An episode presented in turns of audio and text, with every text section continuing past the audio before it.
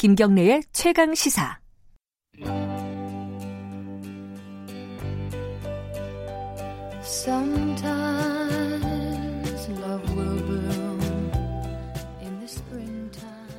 노래가 바뀌었네요.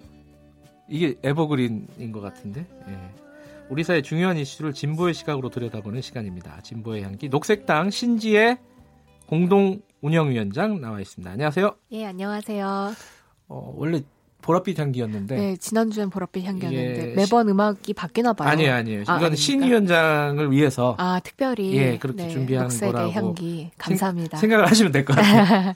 지금 어, 서울에 눈이 많이 온다고 하네요. 네, 밖에서. 지금 아, 하얗게 어, 오고 있어요. 여기 오실 때 눈 많이 왔어요? 네, 길가에 그렇구나. 많이 쌓이더라고요. 미끄러워서 출근길에 좀 조심하셔야 될 것 같아요. 예, 라디오 듣고 계신 분들 조심하시기 바랍니다.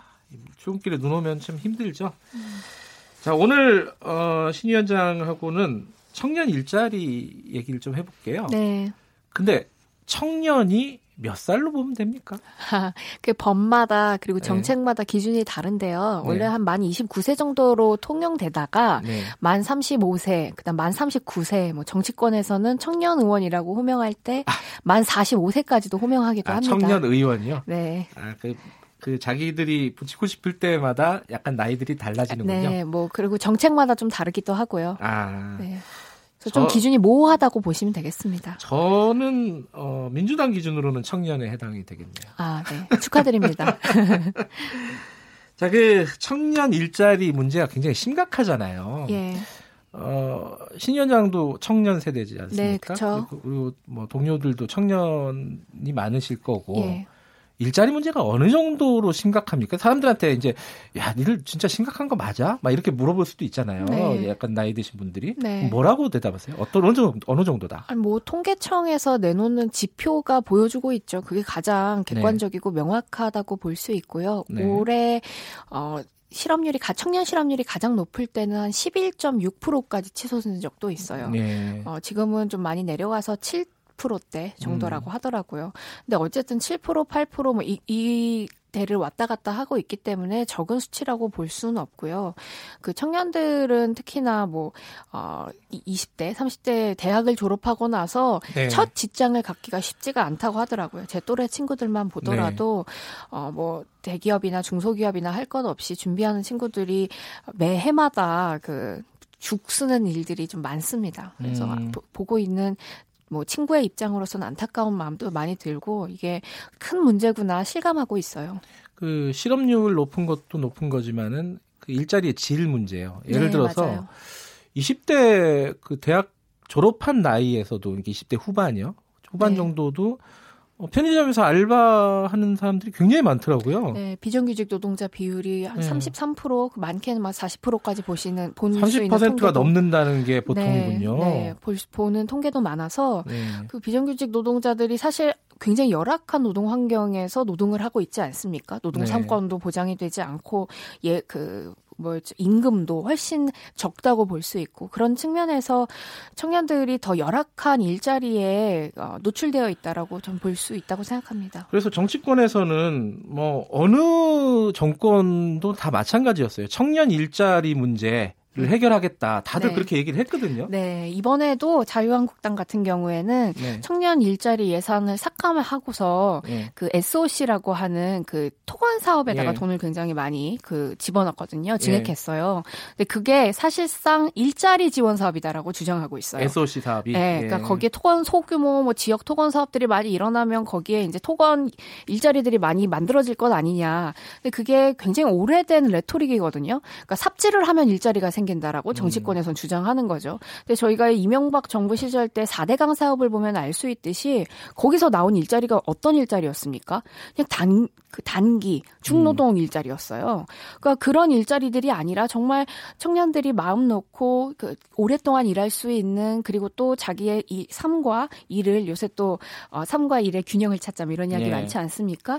그러니까 사람답게 살 수 있는 일자리들을 만들어야 되는데 정치권에서는 옛날 어, 구시대 시대적 사고 방식에 건설을 하면 바로 일자리가 생긴다라고 하는 어 뭐랄까요? 굉장히 이렇게 편협한 일자리 네. 사고 방식들을 갖고 있는 것 같아서 안타깝습니다. 그 토건 사업 같은 경우는 일자리 창출 개수가 낮다는 거는 이미 증명이 되는 얘기죠. 그렇죠. 예. 그리고 욕심 같은 시대는 사실 더 그렇고요. 근데 어 민주당 같은 경우도요. 정부에서 이제 청년 일자리 문제를 해결하겠다라는 식으로 얘기하면서 네. 어 예산을 대폭 늘렸다 이렇게 많이 홍보를 했어요. 네. 근데 결국 국회에 가서는 좀 얘기가 달라졌어요. 어떻게 네. 됐죠? 이번에 문재인 정권에서 그 청년 일자리의 혁신적인 그 기- 사업들을 많이 제안하셨어요. 네. 그러니까 뭐 청년 내일 채용 공제 같은 경우에는 네. 어 2년 혹은 3년 동안 근속한 청년에게 정부가 목돈을 마련해 주기 위해서 매해 한 800만 원 정도씩을 지원해 매칭해서 지원하는 음. 사업 이런 것들은 굉장히 호응도도 높고 네. 뭐 청년 수당이나 이미 서울시 뭐 성남 이런 데에서 실행했었던 이 수당 형태의 청년 지원 사업 같은 경우에도 국가적으로 실험을 해 보겠다라고 네. 예산을 책정해 놨었거든요. 이제 그런 것들이 오히려 대부분 삭감됐죠. 그래서 저는 음. 오히려 행정부가 어, 이 혁신적인 방안에 대한 뭐- 뭐랄까요, 뭐 믿음 이것을 해야 된다라고 하는 의지는 강한데 네. 뭐 입법부, 그 국회, 특히나 더불어민주당도 포함하여서 네. 이 문재인 정부의 혁신적 일자리 정책을 반- 발목 잡고 있는 것이 아닌가 싶습니다. 근데 문재인 정부의 어, 일자리 정책은 혁신적이라고 평가하시는 거예요, 그러면은? 네, 저는 뭐 지방자치단체에서 했었던 혁신적인 안들을 정부가 많이 받았다고 생각해요. 음. 물론 더 가, 가야겠죠. 뭐 이런 질문들이 전 이제 던져질 때가 되었다고 생각하거든요. 예. 노동이란 무엇인가? 그러니까 그리고 완전 고용이라고 하는 것이 가능한가? 예. 이런 질문들이 던져지고 그 새로운 4차 산업혁명 시대에 맞는 일자리 패러다임, 노동 패러다임으로 넘어가야 되는데 이제 그 전에 이미 좀 예. 어, 혁신적인 방안들을 어, 차근차근 좀 실행해 나가고 있는 단계라고 저는 생각합니다. 근데 이게 일각에서는요 이런 얘기도 있어요. 예를 들어 가지고 그런 예산 중에 항목에 어, 청년 내일 채용 공제 네. 뭐 이거 이거 같은 경우에는 집행률이 굉장히 낮았다. 네. 그래서 내년에 그러니까 2019년도 예산을 어, 그 증액하는 게 네. 현실적으로 불필요하다. 네. 그래서 어, 증액의 수준을 확 낮춘 거다. 네. 이렇게 이제 얘기를 하는데 그 부분은 어떻게 생각하세요? 어, 이 사업 자체가 굉장히 그 생소하기 때문에 예. 그 특히나 이제 청년들한테 제대로 홍보가 되지 않은 상태에서는 저는 첫 술에 배부를 수 없다고 음. 불용 예산이 나올 수밖에 없다고 생각합니다. 근데 이 예산 이 예산 같은 경우에는 자립하려는 청년들에게 특히나 이제 초기 단계에 굉장히 좋은 영향력을 네. 끼칠 수 있는 효과가 좋은 이렇게 정책이라고 볼 수 있어요. 예. 근데 오히려 그럼 정부는 이 예산을 늘리고 대상자들을 확대시키고 제대로 홍보하는 방안을 이제 선택해야 아. 되는데 이제 국회에서는 오히려 그런 측면에서는 발목 잡은 거다라고 보고요. 네. 뭐 청년 재직자 내일, 내일 채용 공제라는 것도 있어요. 이미 재직 중인 청년들을 지원하는 것도 네. 뭐 이런 것도 깎였다고 한다면 사실상 청년 일자리에 대한 그리고 청년의 자립에 대한 어, 국회의 더불어민주당의 어떤 의지를 찾아보기 어렵다라고 저는 봅니다. 또 그런 거 있잖아요. 저 청년 추가 고용 장려금 이런 것도 있어요. 네, 그거는 중소기업이 예. 청년을 고용하면 연 한 900만 원씩 정부가 지원해 주는 예산이에요. 이 예산도 이제 애초에 정부안보다 많이 깎였는데 네. 그것도 역시 불용액이 많다. 네, 뭐 그거는 사실 중소기업에 취업, 취업 하는 청년들의 뭐 수가 예. 그렇게 많지 않은 이유도 있겠지만, 근데 어쨌든 이 예산이 불용 예산이 남았다고 있다고 해서 네. 어, 저는 이 예산 삭감의 주요 목표가 될 수는 없다고 생각합니다. 음. 이그 사업을 한번 진행하고 나서 어.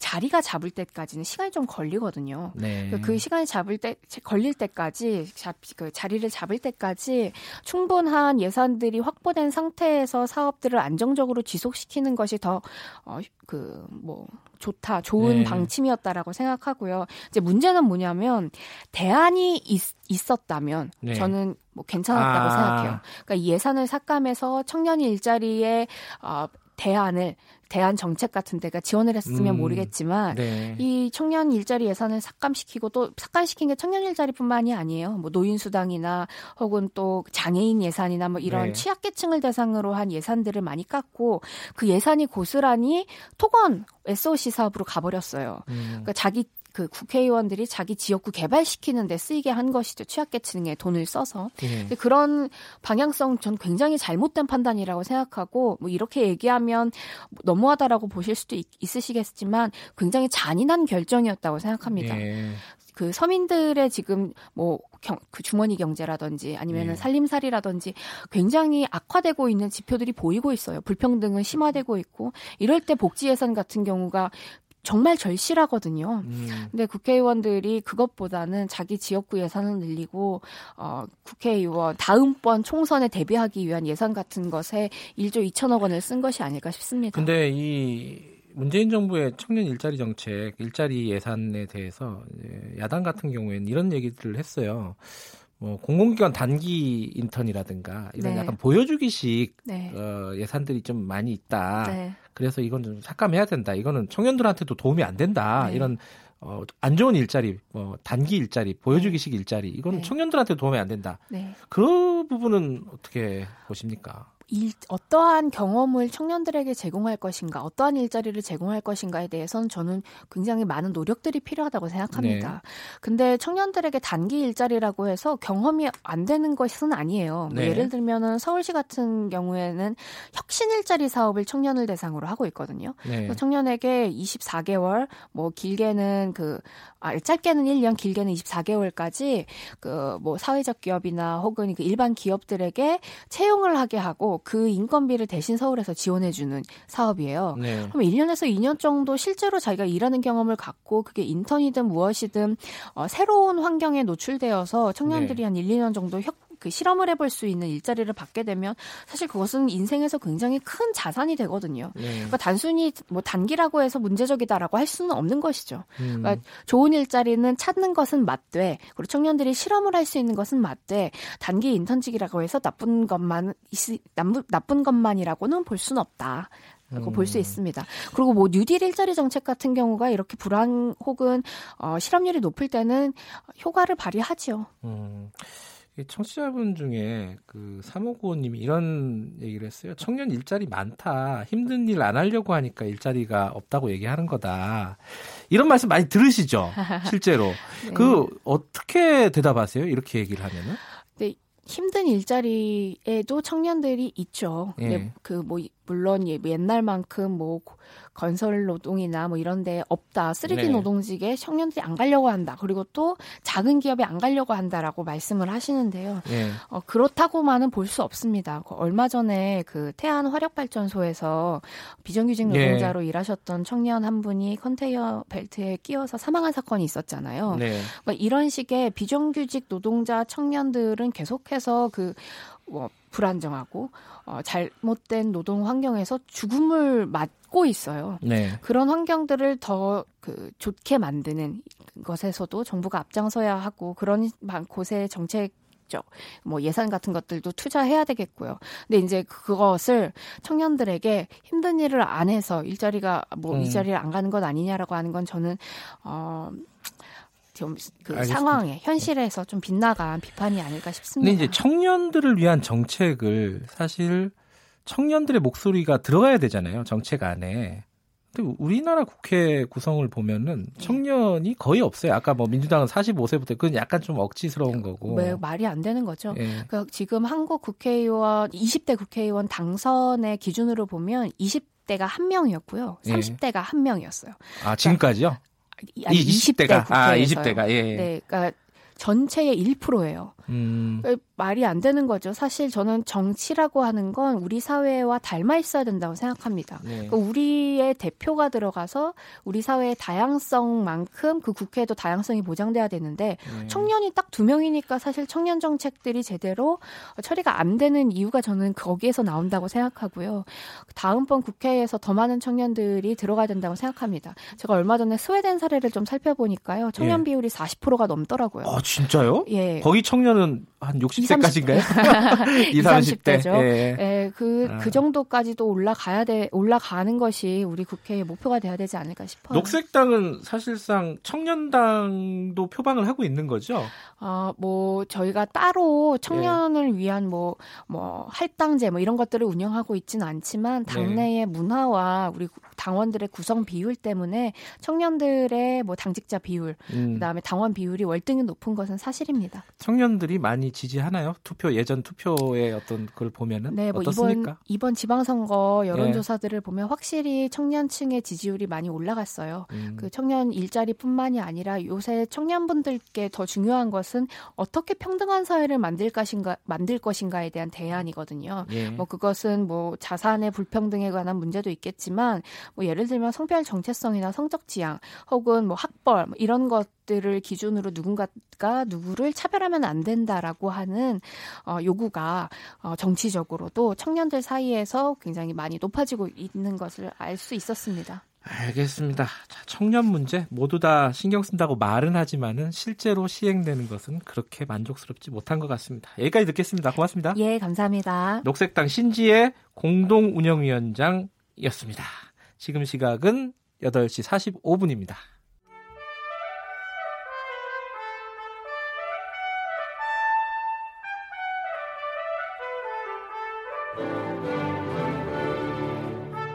오늘 하루 이슈의 중심 김경래의 최강 시사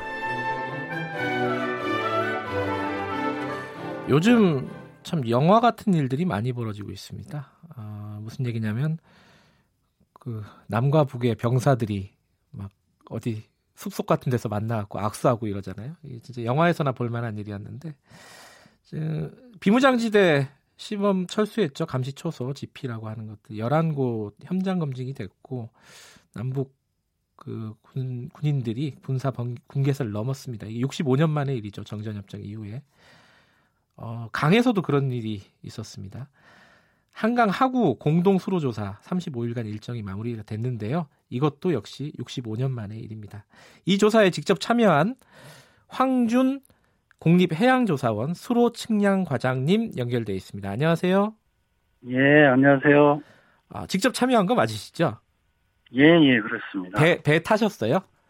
예, 예. 아, 그럼 북한의 그쪽 그 연구원들이나 이런 저기 관료들도 만나셨겠네요. 예, 그렇습니다. 그쪽 책임자가 예. 이제 오명철 대자라고 해서 이제 군 측에서 아, 거긴 군에서 나왔군요. 예. 예, 예. 대부분이 아마 조사단에 참여한 인원이 10명인데 네. 아마 수로 측량 그 이제 조사 전문가 다섯 명 네. 그리고 이제 조속 관측 해도 이쪽에 이제 네 명, 두 명씩 네 명. 네. 그리고 이제 단장이 이제 지난번 그 10차 장성급 군사회담에서 실무 협의를 이제 저하고 같이 했습니다. 네. 그래서 이제 그때 나온 단장 이제 실무 협의 단장이 이번 그 음. 북측 단장으로 아. 어, 네. 같이 선박에 올라타서 아, 같이 공동 조사를 했죠. 배에서 처음 보신 건 아니고 그 전에 실무 협의가 있으셨군요. 그죠? 북한 예, 사람들은. 이제 예. 지난주 9월 19일 날 판문점 음. 선언인 이행을 위한 군사 합의서 이후에 네.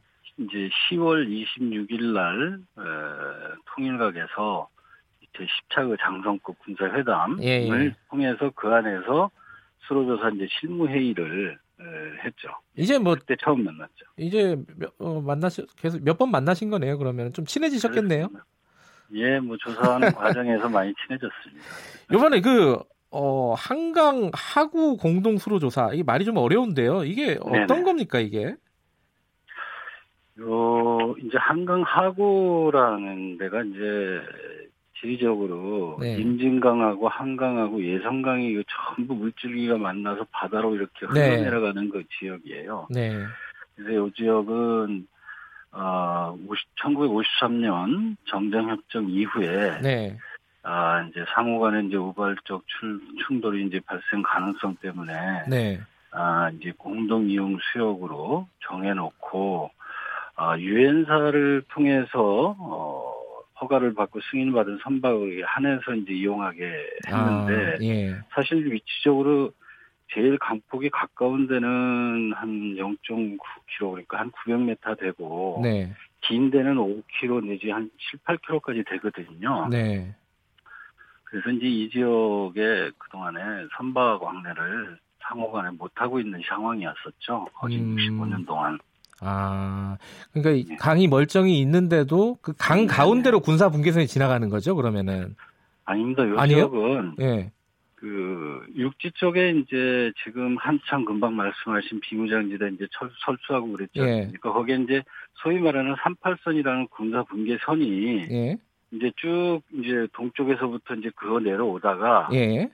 이제 이제 임진강을 만나지 않습니까? 그렇죠. 요 임진강을 만나면서 요 공동 어 이제 이용 수역을 만들어 놨습니다. 여기는 경계선이 있는 데가 아닙니다. 아 선이 아니라 그냥 강이 그 예, 예, 어, 분계선을 어, 같이 역할을 하는군요. 예, 그래서 여기에는 선이 음. 있는 게 아니고 양측의 해안선에 100m까지는 접근이 금지되면서 그 강, 강만, 네. 강만 서로 이제 공동으로 이용을 하자 라고 합의를 해놓고 이 강제 지나면서 서해로 이제 물이 흐르지 않습니까? 예. 그러면 이제 요 공동해용 이용수역 서측 경계 쪽에다가 음. 이제 그 경계를 정해놓고 그 경계선부터는 또 NNL이라는 선이 예, 예. 정해져 있는 거죠.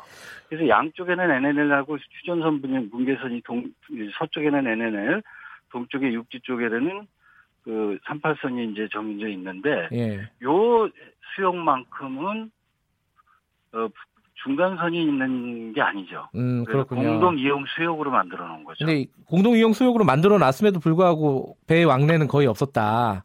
그렇죠. 예. 예. 그 예전에는 예컨대 이제 서울에서 이렇게 배를 타고 중국 예. 가고 그랬을 거 아니에요. 조선시대나 이럴 때는. 그렇죠. 근데 많이 이용이 됐겠죠. 아, 거, 기 이제 배 왕래가 원래는 있었던 곳이다. 그러니까 음. 이제 그이 이제 고려 시대 같은 경우 네. 예성강을 보면 이제 예성강 그 강 어구에 예. 병란도라는 게 있어요. 항이. 병란도요. 예, 예. 예. 그 항이 이제 그 고려 시대 대표적으로 무역항이라고 이제 예. 일컬고 있거든요.